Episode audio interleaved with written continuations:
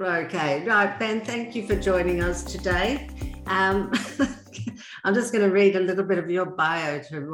Um, now, Ben is here. Ben is the head of client solutions for Sentis and leads the business function responsible for overseeing Sentis client partnerships. An experienced psychologist, he brings a strong background in performance psychology across both high performance sport and organisational contexts. So, we won't um, delay too much further. Um, ben, over to you. Um, thanks for joining us. Wonderful. Thank you very much. And apologies, everyone, that uh, yeah, joined the webinar for the technical difficulties. Uh, yeah, a, a, circular link that uh, felt like I was in a, uh, a roundabout and just couldn't get out. So, um, nonetheless, we're uh, we're all here and, and, looking forward to jumping into this uh, this topic. Um, so, before we start, I do just to, want to acknowledge the traditional custodians throughout Australia and recognise their connections to land, waters, and community. we acknowledge the traditional owners of the land in which we meet today and pay our respects to elders past and present. We extend that respect to Aboriginal and Torres Strait Islander peoples here today. Uh, we do this because we value Aboriginal and Torres Strait Islanders' history, culture, and knowledge as, uh, as well.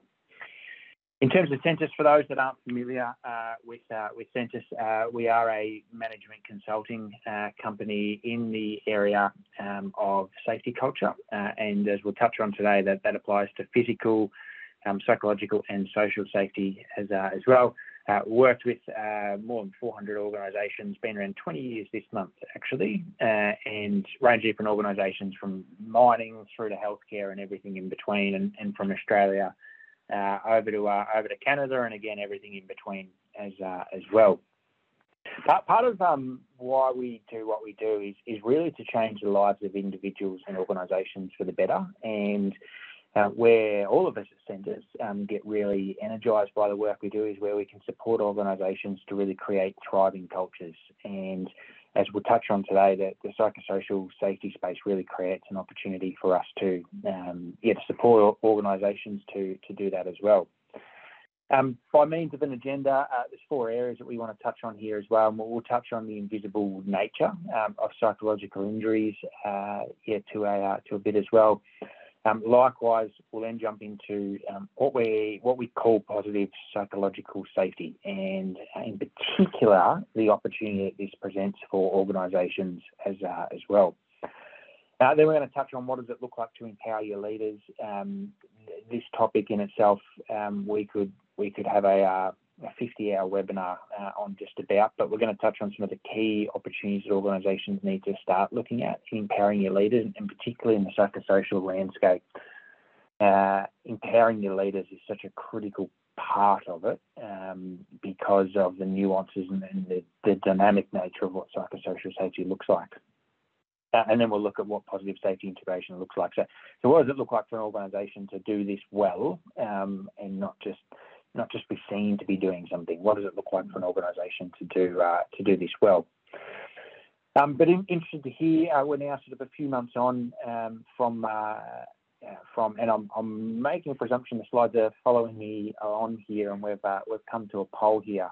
Um, is uh, particularly interested. We're now uh, we're now in July. April is when the new legislative requirements came out interested to hear how, how people responded? How have your organisations responded? Um, I suspect that there's been some some responses, certainly some awareness and interest, um, given your uh, uh, your attendance at, uh, today's webinar. But there's four options here. Be interested in, in your thoughts around. You know, we, we don't know where to start, or we've only just started. Um, we have done or are doing some risk assessments, but um, from from that data or from that insight, we're not really sure where to go.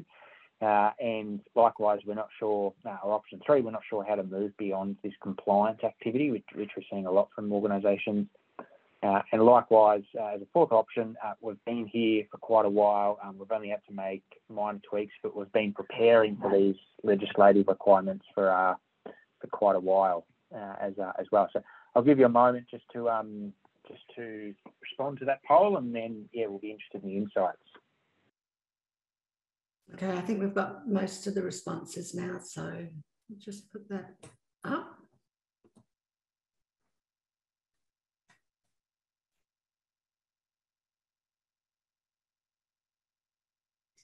So, um, I can't see it. um, Cassie, do you want to? Yeah, no, go for it, Sarah. Okay, so um, 38% have said we don't know where to start. We've only just started, and 45% we have done and are doing the risk assessment, but not sure where to go from here.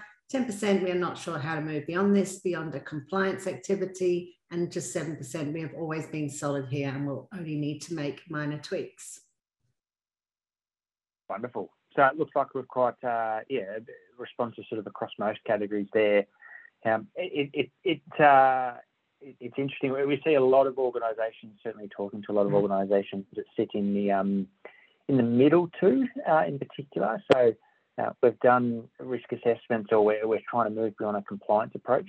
Um, but we're also seeing a lot of organisations um, really just not knowing where to start, and you know the data um, certainly uh, captures that here as well, where organisations going, we know we need to do something, um, but we just don't know where to start. How do we start doing this, and how, how do we start to make sure that we're doing it well and we're doing it right and not get it wrong as uh, as well. Um, so, uh, yeah, I, I, think those certainly for in uh, in the first two responses, you, are certainly not alone. And I think the best part um, of your journey so far is you're acknowledging that okay, we, we know we need to do something, but we're not sure where to start. And you're exploring, you know, webinars like this to start to look at, okay, well, where, where do we start as, uh, as well? Thank you for, for taking the time to, uh, to complete that as well.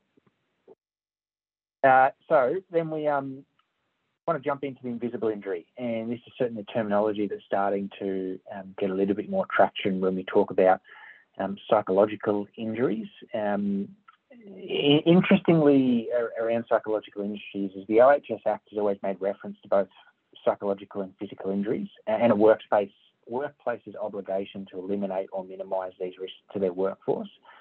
Um, however, what we've seen, and I'm sure most people here have experienced, is organisations have tended to focus more on the physical safety um, until recently, largely due to the invisible nature uh, or often hidden nature of those psychological and, and social risks as uh, as well. Very, or sorry, much easier to see a, a physical injury um, than what it might look like for a psychological injury. And certainly, you know, they differ in a number of ways with respect to symptoms, onset, um, diagnosis, treatment, impact, um, and, and, cost as uh, as as well. Uh, likewise, there's a lot more complexities around um, psychological injuries compared to what physical injuries uh, might be as, uh, as well.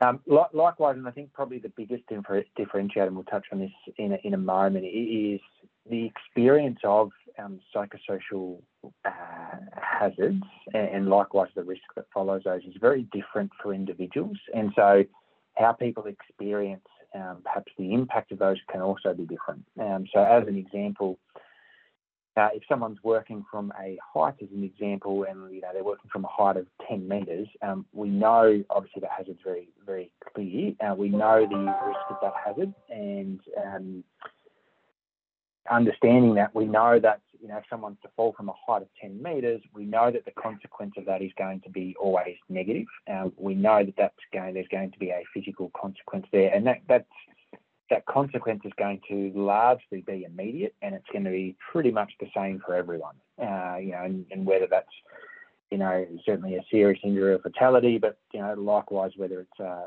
you know, sort of sprains and, and the like, the you know, broken bones and those sorts of things as well. Psychological injuries or psychosocial injuries are a little bit more complex in that um, someone exposed to a psychosocial risk the impact or the consequence of exposure to that risk uh, is different for each individual. For some individuals, it might not be a negative thing, and we'll, we'll touch on that in a little bit. Um, likewise, as well, is it may not always happen as exposure to that psychosocial uh, risk as well. And the other part as well is, is the consequence or the outcomes or, or the onset of um, symptoms uh, may not be immediate, immediate as well. It might be years down down the track uh, where we start to see the impact of that. So it's often this hidden outcome that we can see or hidden nature of these you know psychological and social risks, not just the presence of them, um, but also the outcome from them as uh, as as well. I think what is what this has largely created over the last little while, and, this is why we think that the legislative um, requirements are, are, quite a good step in the right in the right direction. Um, is it often due to the, the invisible or hidden nature of those mental health conditions, those injuries, or psychological injuries, the stigma surrounding them, and, and leaders and organisations uh, are reluctant to intervene. that, that's where we've seen organisations focus more so on the physical risks and the injuries um, in some areas at the expense of what's what's quite an escalating area in, in different communities and workplaces as well around the invisible injury, which we'll touch on touch on just now. So to uh, to build upon that uh, in a little bit more detail, uh, we know that psychological health conditions are the fastest rising cause of disability in Australia. Um, you know, for instance, uh, suicide is the most common cause of death uh, for people aged between 15 and 44, and I, I, that that's really worrying uh, in itself. Um, claims for mental health uh, workers' compensation are increasing around 15 times faster than physical injury claims. Um, around about 1.8 billion paid out by compensation agencies in 2018. Uh, that's that's expected to, to rise and is rising rising quite considerably as uh, as well. The, um, uh, there's a report recently by PwC actually that, that the cost of untreated mental health problems is predicted to rise to about 18.6 billion by 2025. So there's a there's a huge um, huge cost in these areas, um, both financially but likewise for people themselves as uh, as well. Often those that uh, yeah, experiencing uh, mental health claims or undergoing mental health claims, um, the cost is four times uh, on average more than physical claims, uh, and likewise that there's often double the time off as well for someone that's you know experiencing a mental health um, you know, episode or disorder as a result of workplace stress, as an example. Uh, compared to you know a sprained ankle as an example, just to compare um, two examples there. Um, likewise, there's a, there's a lot of follow-on effects from that as uh, as well. And, and, one of the things that we um, you know we, we know is that often those psychological challenges can exacerbate physical injuries uh, in themselves as uh, as well. Interesting that uh, the Black Dog Institute, actually, which I'm sure a lot of people will be familiar with as well, that, that they found that untreated mental health conditions to untreated uh, in the workplace can lead to 30% reduction in work performance, um, a 70% increase in accidents, and uh, a 60% uh, increase in, lost work days as, uh, well. Uh, we, actually, uh, through our research um, with quite a large sample of different organisations, we've actually found that work um, for about two thirds of people, 66% of people, uh, work has a, negative or a neutral impact on their life outside of work. So, what I mean by that is that for two thirds of people, work is not having a positive impact on what uh, life looks like outside of work, which uh, that that's that in itself is quite a worrying statistic uh, as well.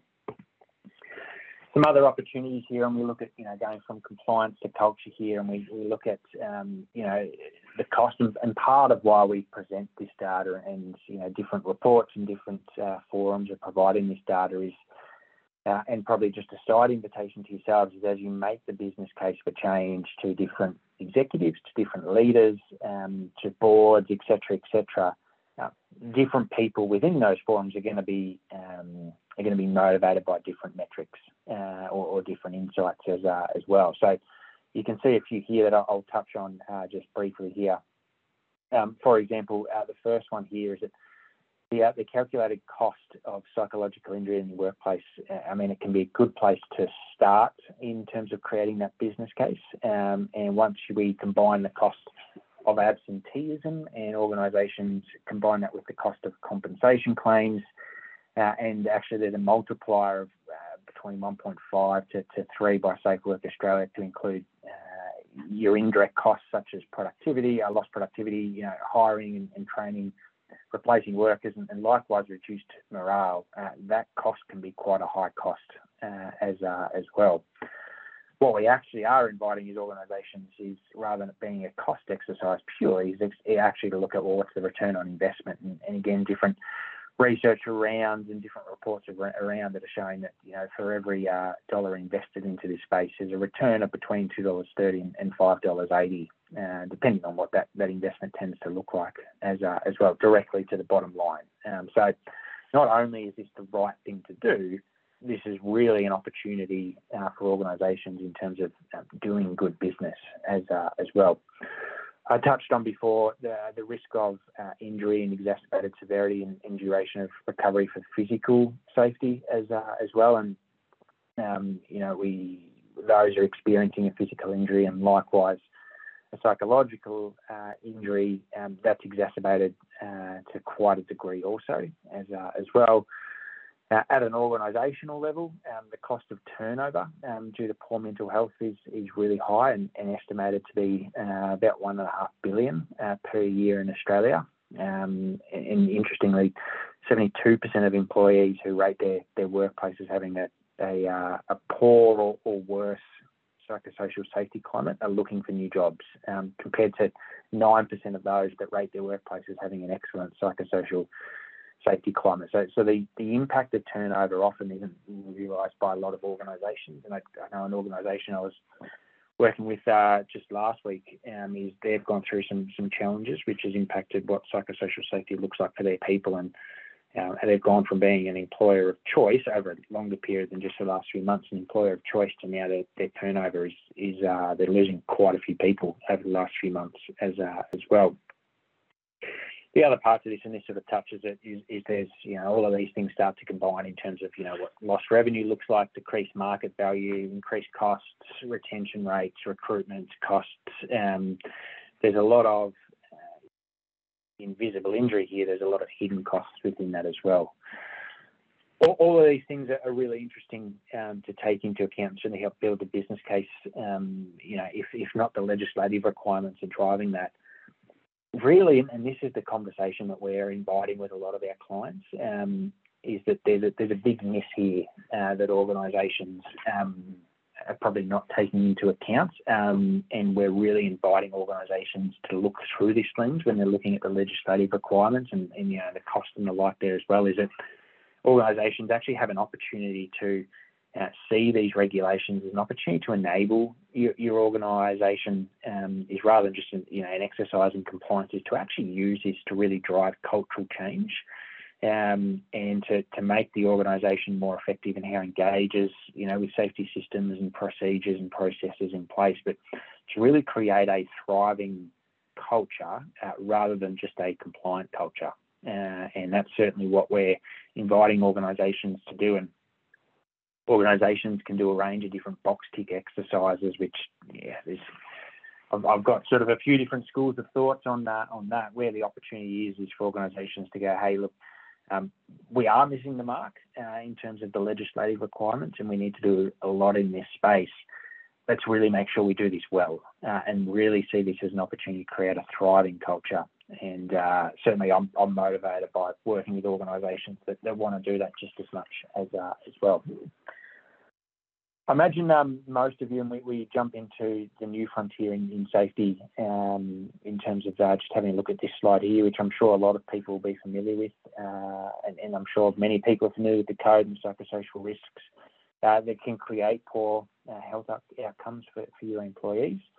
Um, probably to recap here is that the psychosocial hazards are anything in the design or, or management of work that increases the risk of psychological harm.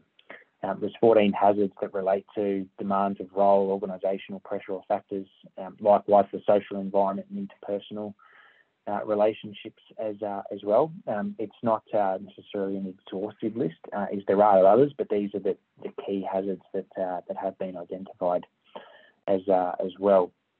Um, what, what we do find, and probably worth calling out at this point, is we do find that a lot of organisations um, tend to use these terms interchangeably with respect to psychosocial hazards and psychosocial risks. Um, they are distinct um, in terms of their potential to, to cause uh, to cause harm. So, as an example, uh, psychosocial hazards, and you can see the definition there, are the sources of potential harm. Uh, whereas psychosocial risks is the is the probability that, harm will occur as a result of exposure to those risks. Um, so to put that in a very, and actually the a conversation we're in uh, yesterday internally actually is to put this in a, a, simplistic terminology. The hazard is a fire.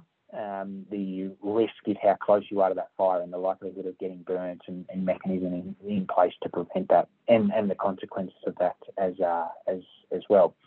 Put that in a psychosocial context is a hazard might be unreasonable workloads and excessive work hours. Um, but uh, looking at that around the risk is well, you know, what's the risk of experiencing fatigue, burnout, um, etc., which then relates in a psychological injury, you know, whether that be um, physical symptoms or whether that be you know, psychological symptoms such as you know depression or anxiety as uh, as well. Probably uh, probably interested to um, to under, understand, and you know these are the 14 key ones. Um, you know, and different other hazards will sit in amongst these categories as uh, as well.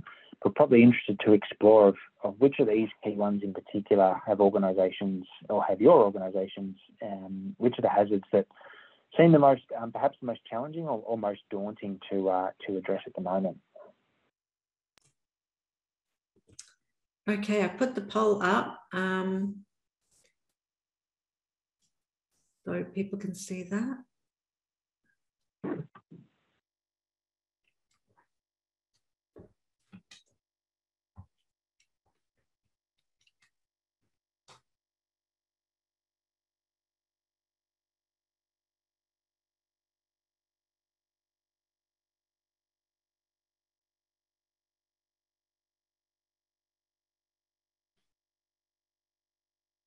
Okay. All right. So which ones are? Uh, yeah, go. Um, yeah, do that now.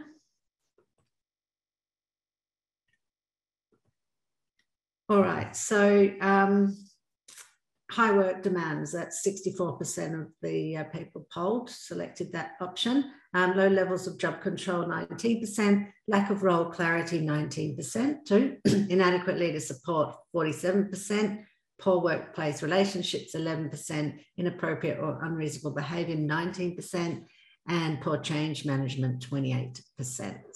So there you go. Yeah, okay. Um, and, uh, we're talking about combining platforms here. Cassie's just sending this uh, this through to me on Microsoft Teams as uh, as as well. So uh, we'll probably get Google Meetings happening somewhere in, in the mix here as well soon. But uh, interesting to see the, see the spread and, and, not surprised at all by high work demands, um, inadequate leader support, uh, and even poor change management in there is particularly because the, le- the leader support one in particular, and we'll touch on in a moment, is such an opportunity for organisations um, to address this area as, uh, as, as well. Wonderful. Um, Look, as, as I touched on before, these regulations really bring about a, a new um, a new approach for how organisations need to define and manage safety. Um, what we're inviting organisations to look at is not to, to treat these separately, is to go, we're going to manage physical safety or physical risk and then we're going to manage psychosocial risk, is to actually look at what does a holistic view look like uh, with respect to incorporating these three areas. So um, in terms of redefining safety here, is looking at the physical ha- safety, so you know, the protection of employees from physical hazards, um, such as hazardous materials, illness, or dangerous machinery, psychological, uh, you know, experience for people in terms of the state of feeling comfortable enough to express one's opinions, thoughts, and ideas without fear of judgment or retribution, and trust certainly sits in here as well. And then the social um, protection of employees from social hazards such as bullying, harassment, discrimination, and other forms of, uh, of abuse as well. Uh, what we call the combination of these things um, is positive safety, uh, and it's moving safety beyond a narrow focus on the on the absence of harm to a proactive approach to promote well-being and productivity in the workplace. Uh, what we've seen uh, in legislation has helped drive this a little bit, as we've seen for quite a while in different industries, is the focus is on physical safety, uh, which was, you know, a lot of transformations happened in that space. And then we see organisations started to look more so, and again, we, you know, the um, uh, Work Health Safety Acts is, you know, the combination of physical and psychological safety, and start to combine those two the recent legislations have really helped articulate, and psychosocial is not new, it's been around for quite a while, but helped articulate, I think, for organisations that all three need to be considered. Um, and now we're seeing organisations look at the combination, the integration of physical, psychological, and social safety uh, in this lens as uh, as well. And really, you know, how can an organisation can support employees to be the best version of themselves and to thrive create an environment where people um, can be physically, psychologically, and, and emotionally or, or, socially safe uh, to that degree as well. So, the invitation here, and as we'll touch on, is as part of your strategies, the interventions you're looking at, what does it look like to do so across all three? Um, and you know, we're having a lot of conversations with organisations at the moment of, of looking at what is it, uh, you know, what does our strategy around physical safety look like, and then what does our strategy around psychosocial safety look like, and how we understand the cultures of those things as well. Is, is we would actually invite is don't just look at your psychological culture, look at your look at your, your safety culture as a whole and how that touches on physical, psychological, and social as uh, as well. You know, if organisations want to understand, um, you know, what the experience of safety is like for people, you've got to look from a cultural point of view at all three um, because they need to be addressed in an integrated way as well. Where we can incorporate these three elements um, to a holistic view of workplace safety, we can start to, you know, we start to foster cultures of trust, um, resilience, collaboration, and inclusiveness, and creates a more sustainable um, success with respect to safety culture for the organisation as a whole, um, rather than seeing the new regulations as a burden on top of what we're already doing with our health and safety system. So, to my earlier point, a lot of organisations, their health and safety systems are, are, very much anchored towards physical safety, and rather than just going, we'll just throw psychological on top of that, actually let's take the opportunity to integrate them uh, and look at what it looks like to improve upon them all, rather than just adding psychosocial on top of what we're already doing in the physical space as well. That is where organisations are going to have the most success in this area as uh, as well. Uh, on, on the flip side, um, where those aren't integrated, organisations aren't best placed uh, in terms of you know preventing psychological injury, reducing workers' compensation, likewise absenteeism, turnover, improving the reputation is is organisations risk this very sort of piecemeal approach to um, to addressing safety rather than taking this holistic view of what health and safety looks like across the organisation. This is likewise where we start to get into conversations around well, who owns safety? Um, you know, the safety department traditionally has, but now HR is now going to have uh, a greater impact in this area. Legal and risk are the likewise as well, and you know, much like the model describes, but in a different way the integration of those teams and how they're working to meet regulations, but likewise integrate these three areas um, is, is, the real opportunity for organisations. And, and, I'm excited to see organisations integrate these three into their strategy rather than you know treating them separately um, or in different manners as well. So again, I'm interested in, uh, in people's thoughts here. Is um, what are your current interventions primarily targeting? Are they, are they, targeting process and policies and risk assessments? Are they targeting environment, job design, resourcing, team member capability, capacity, leadership capability and capacity, or are they targeting all of the above? What, what does that integration look like um, across all of those areas as well? Thanks, Ben. We've got that running. Um, I realise you can't see anything. It's easy for me to forget that. Um,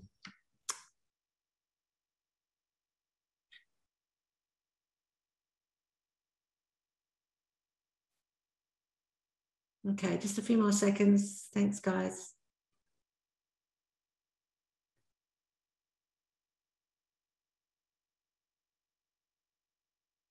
Okay, so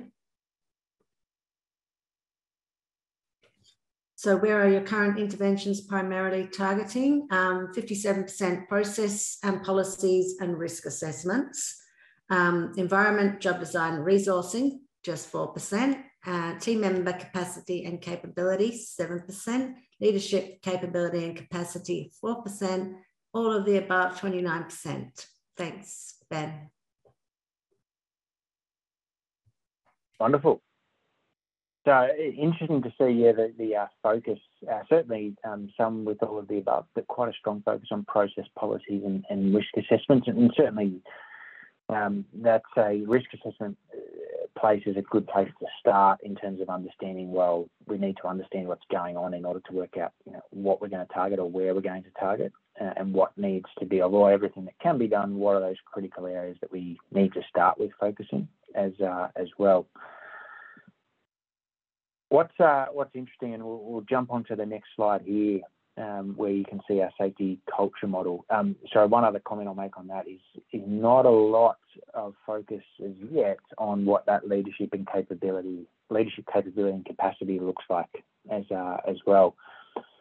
What's interesting around that space, and, and you know certainly the, the legislation, you know, sort of um, to explore this as uh, as as well, is that executive support um, commitment, um, their demonstration um, for what a psychosocial safety system is um, is called out as best best practice. So, so in, in short, leaders need to be playing a critical role in how best we set our safety culture or safety up to success within our organisations.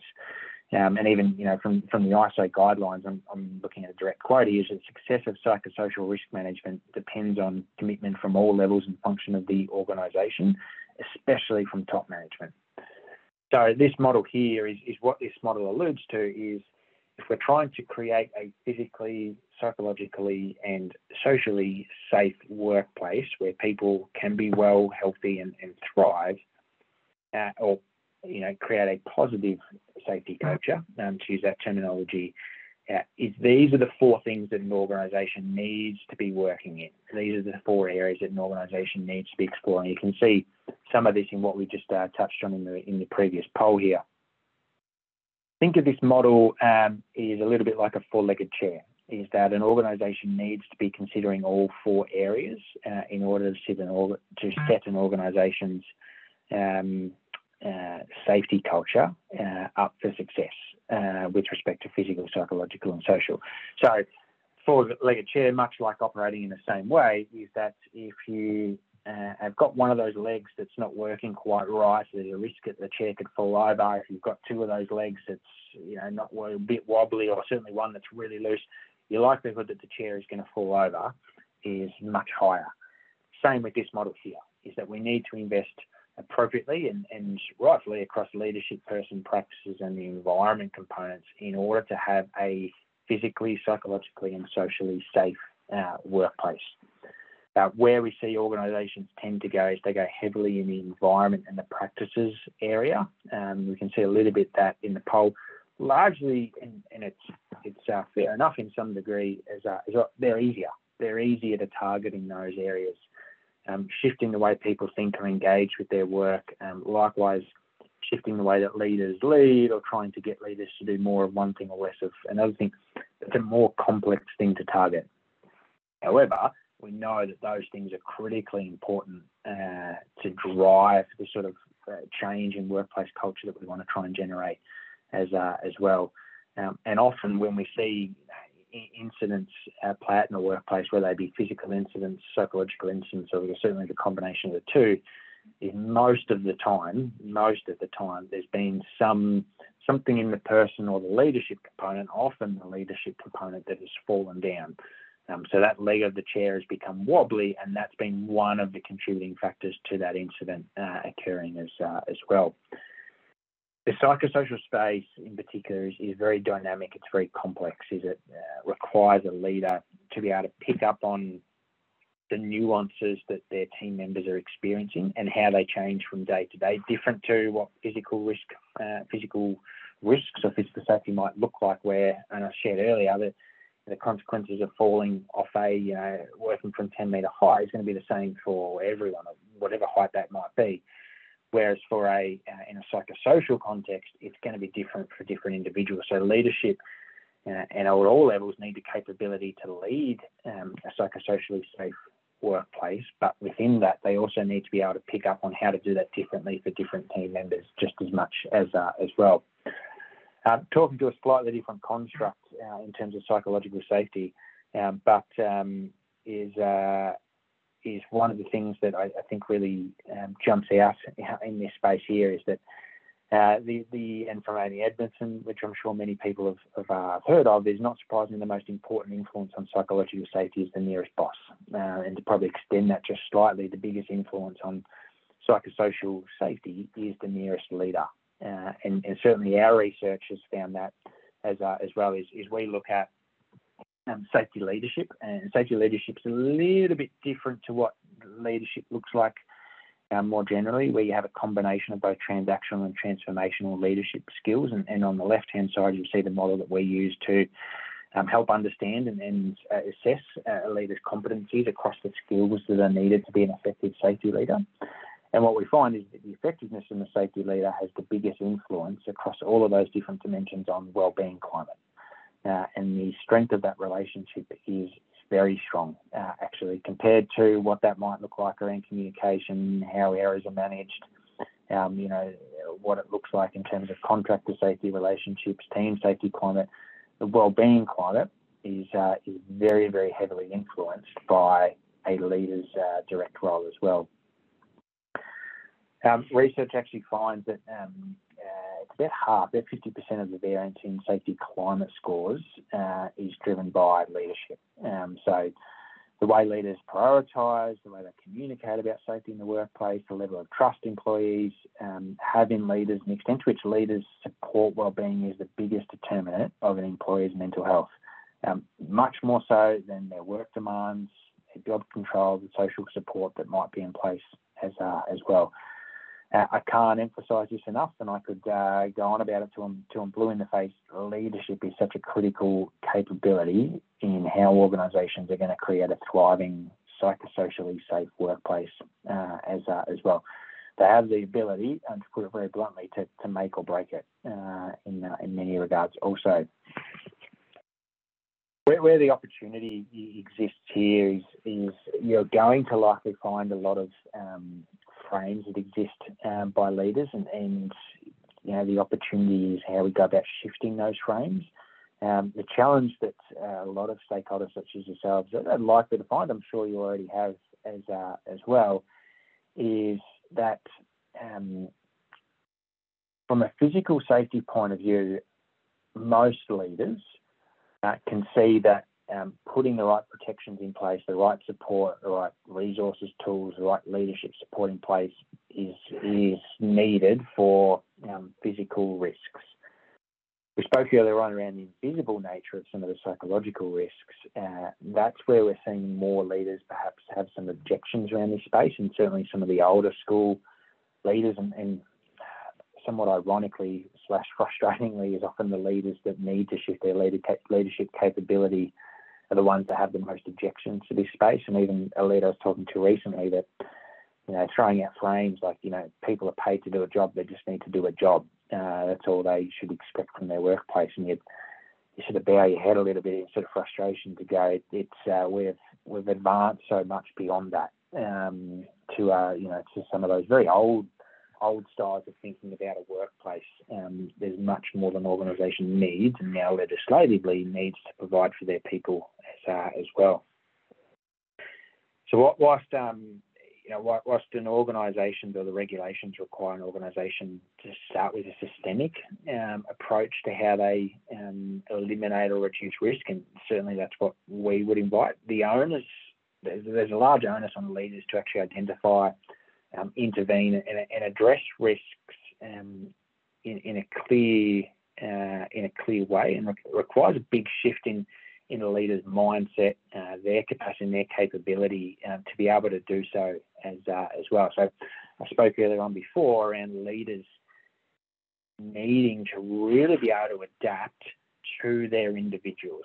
Um, is the way they um, you know, will create a psychosocially safe workplace for their team members they could have two direct reports. They might need to approach those two direct reports differently in how they create a psychosocially safe workplace.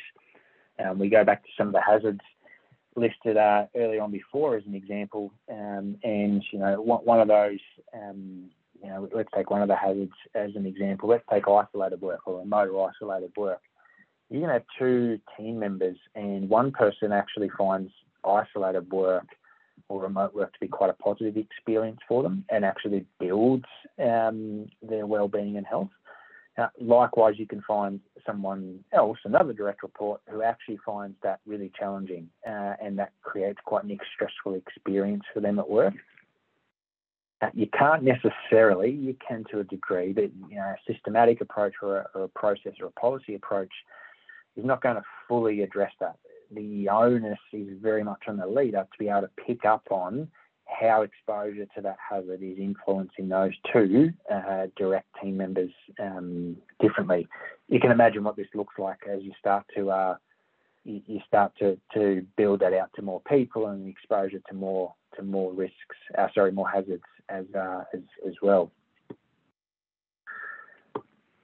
One of the things we, we want to offer and, and um, you know, there's different tools and there's different frameworks around here. Is is leaders don't necessarily need to have all all the answers, um, but they need to have the capability and some of the tools. And you know, there'll be leaders that say, "Oh, this isn't my job." I I would actually probably invite that if you accept the role or the responsibility of a leader, absolutely, this is also your responsibility. This is now part of and now legislatively part of your role as a leader as uh, as well is some questions that we've pulled together here um, to help leaders have these conversations uh, with people and, and, to check in. Uh, and again, leaders don't need to know all the answers, but they need to be able to recognise that something's not quite right here, um, or this person certainly isn't thriving, perhaps in, in some instances not surviving, to borrow that language. Uh, we need to do something differently in creating a um, better, positive safety culture uh, MABs generally, but certainly for this individual here and manage those psychosocial risks. Uh, so there's, there's different tools and there's different frameworks around. There's a resource you can you can access from our website here as well. These six questions um, really uh, we, we've put together to help leaders have some of these really daunting and uncomfortable conversations. Um, and to get to the bottom of this without, you know, the bottom of what might be happening, without you know conducting a full risk assessment you know of the of the 14 different psychosocial hazards as uh, as well. Um, they also tap into the requirements of the regs to, to take a, a trauma informed approach to understanding a person's previous experience or exposure to these risks and the interplay of personal factors outside of work as well, which which is an important consideration also. So the first question there is around, you know, how do you feel about your job lately? Is there anything happening at work that could be um, you know causing causing stress or creating a stressful experience? Are there any issues going on in your personal life that could be influencing how you feel, um, or the interplay between personal and work life as well? Uh, have you been through anything tough recently or in the past that might be making it harder for you to cope now? Or, do you have enough support from co-workers, from yourself, other leaders if something comes up, or, or for the current challenge? There any safety concerns in the workplace that need to be addressed? And highlighting that both physical or, or psychosocial uh, concerns in the workplace as well. What, what these questions invite is a, a deeper conversation that, that empowers leaders to engage in these conversations and, and have that um, have that more holistic approach rather than just a, a psychosocial.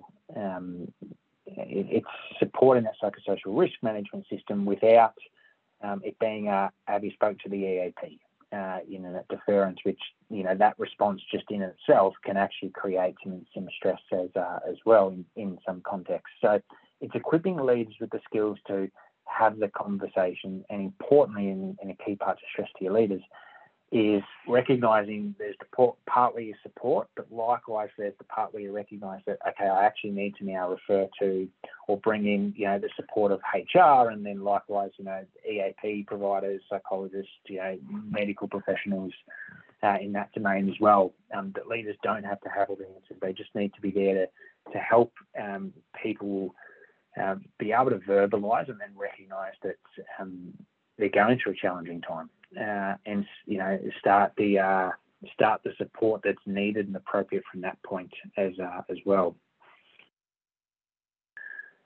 The next one is um, uh, I want to touch on just before we, we do finish up is um, I've touched on the critical role that leaders play in building that capability as uh, as well. Um, leadership programs will do this to an extent. Um, coaching is going to be really supportive in that because leaders are going to be equipped with these tools and resources for how they might prompt conversation. But how do they apply that to the nuances to different team members, to different contexts, uh, different contexts rather, um, under stress, you know, through periods of high demand. Um, coming back to my earlier point, leaders can be the thing that makes or breaks that. Um, and so, really developing your leadership capability to create a psychosocially safe workplace is going to be absolutely critical, as well as doing more of that systematic uh, change as well. Likewise, individual change as uh, as well.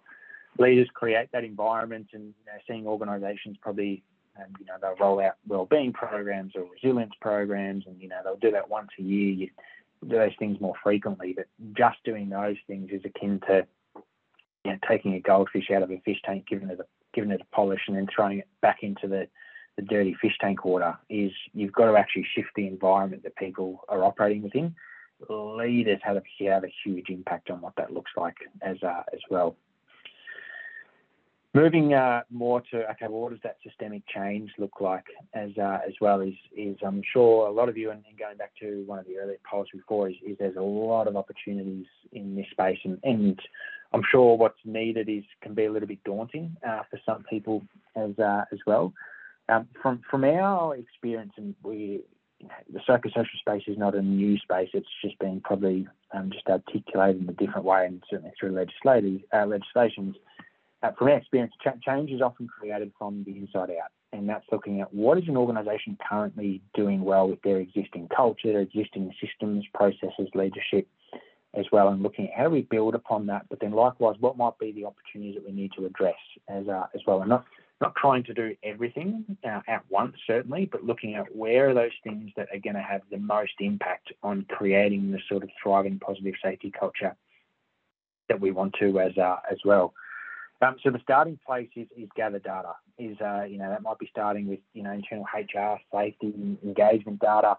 Um, likewise, it might be you know working with uh, working with a provider. You know, different surveys around, but or certainly culture surveys as well, climate surveys also to understand well what's the current state of play. Is what are our strengths that we can build upon, but what are those opportunities that we might need to address as uh, as well, and then looking at how you might benchmark yourself. So in this space, internal benchmarking is uh, often more useful or valuable, certainly as a starting point, than external benchmarking of that data. Um, we often find organisations go, how do we compare to other organisations? Yeah, yeah, that's helpful data.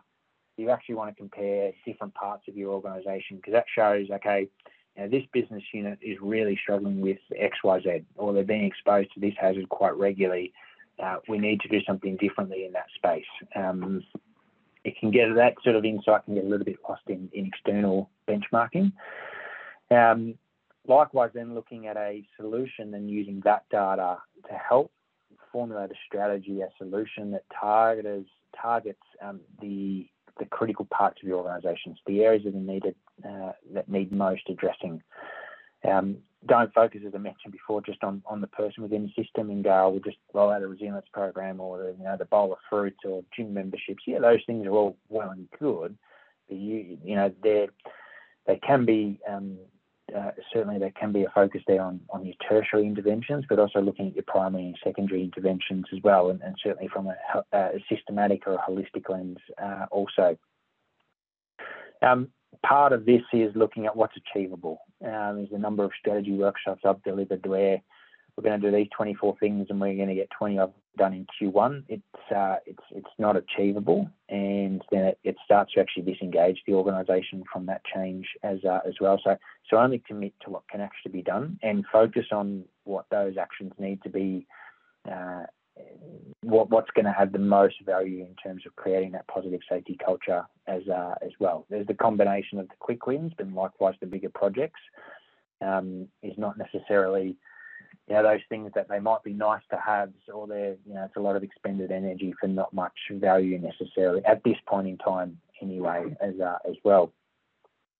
The other uh, the other part to that is then looking at well, uh, what do we want to add? Uh, sorry, what do we want to add but critically, what do we want to improve upon? Is it's you know, and we spoke before around the integration of physical, psychological, and social is is not just going look we're going to um uh, we're going to you know, add this or we're going to add this and we're going to add that on top of what we already do. What are we doing well that we can expand upon into that full um, you know three dimensional approach to safety? If we're managing, you know, this element of how we do physical safety really well, okay, well, how can we broaden that to how we actually manage psychosocial safety as well? If that works well for our organisation, uh, also, um, that uh, that reflection on what's in its human nature, that reflection on what's actually working well, is a, is a critical consideration, and just as much also. Um, the other part to this is, is, it's not a set and forget. Um, you know, culture is a dynamic thing. Um, positive safety culture is a dynamic thing psychosocial spaces, physical you know, safety is the combination, integration of those things is, is uh, a dynamic space. And so you need to keep your finger on the pulse. What's the scoreboard that we're looking at that helps gives us an insight? And not just, you know, the lag metrics, but the lead metrics in terms of where our focus is. What are the things we need to be doing more of, less of, tweak? How are we going with our interventions? Are they hitting the mark as, uh, as well? Uh, and the big part in this is um, is celebrating the wins along that way, along the way, and recognizing the work that might still need to be uh, to be done as uh, as well. From this process is showing um, showing progress is the critical part, so that the commitments that you make is likewise uh, all the organisational team members need to see that actually making traction and recognizing that yes, there's still other areas that need to be done, but here's where we're making traction. Otherwise, uh, you know, those familiar with uh, Knoster model of complex change is um, is that where people don't see the change, they quickly start to disengage with what that looks like. And uh, this psychosocial space is such a critical space that we've got to take the time to invest to make sure that we do get that right one of the things I will call out just before we do wrap up as well is is um, gathering the data and having some some insight, and that can be a combination of climate or cultural surveys, you know, risk assessment tools, etc., etc. Other other data sources as well. It's not so much about the individual data sources as it is the narrative or story between those data sources. Is using that data to help form a strategy is really critical. Uh, it's that piece that is the difference between those organisations that want to have an impact um, versus those that want to be seen just, just to be doing something. Um, really easy to put something in place to make it look like you're doing something. It's the data process and, and making sure that there's an evidence-based approach to what you're doing um, is the critical part to making sure that you're actually creating long-term and sustainable change in this space as well. Uh, so wrapping uh, up, otherwise I'll uh, I'll keep going and uh, you'll have to cancel your dinner plans. Um, we've touched on a few things. Is one is is looking at how do we shift range and increase awareness around what this psychosocial space is. Uh, one of our clients actually, um, I, I love the language that they use where they've actually shifted away to now looking at how well do we understand how people experience work? And people are really engaged with that notion as well. And I think that's just a really good way to capture what psychosocial safety is. Um, leading by example and aligning expectations, uh, we spoke about, um, you know, leadership's role in that. Likewise, as stakeholders here, safety, HR, legal and risk, whoever it might be, what does it look like to lead by example, and particularly from the board and executive level? They play a critical role, as we touched on, in driving this space. And if you've got, you know, trying to create uh, an inclusive workplace, you know, and you know, with appropriate behaviours as uh, as is part of this psychosocial landscape, if that's not being demonstrated by the board as an example by executive, yeah, that's the starting place. Because uh, otherwise, uh, yeah, it's all gonna, it's it's not going to be sustainable. Long and short of it. Building leadership capability and capacity we spoke about, um, and encouraging input and providing support is consulting with people um, is uh, is is also really important um, of what it looks like to to create or mould what a psychosocial experience looks like for people in the workplace as uh, as well um, the importance of consulting is, is really, really key throughout this also. Um, creating a psycho- psychologically safe workplace takes more than a policy or program. It takes a culture of respect, trust, and accountability. Um, this is just such a fabulous quote that uh, really encompasses a dynamic space, but it's a really exciting space um, for organisations to really create, you know, some really uh, thriving, safe, healthy, well workplaces where uh, where the organisation, but likewise the, the people can get uh, a lot out of the work they, they do. And importantly, see the number of people that uh, are finding work positively impacts their well-being uh, is increasing from the uh, the one third that we spoke to earlier on before. Um, for those that are interested, um, we are running a masterclass in psychology, uh, psychosocial safety coming up, where we'll unpack a little bit of this, but likewise we'll unpack uh, some things in some more detail, particularly around the role of leadership uh, in uh, in creating a psychosocially safe workplace as uh, as well. Um, but for me, uh, look, thank you very much, everyone, for dialing in. Apologies about the technical uh, challenges, but I'm glad we're all able to jump on the jump on the call here. Um, I, am really energised. I'm I'm fascinated by this space. It's such a, a wonderful opportunity with these legislative changes coming in. yeah, and certainly happy to jump on any calls or, or respond to any questions or messages that may come through um, to uh, yeah to support people in their journey as well. Great. Thank you, Ben. And yeah, thanks for coping with the rocky start and also to all the audience that were very supportive with the uh, little bit of it today.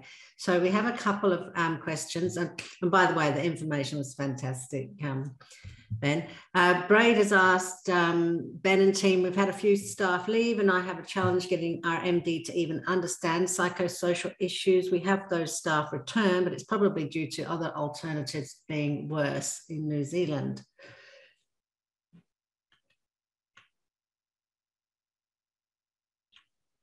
Um, ben, did you hear that?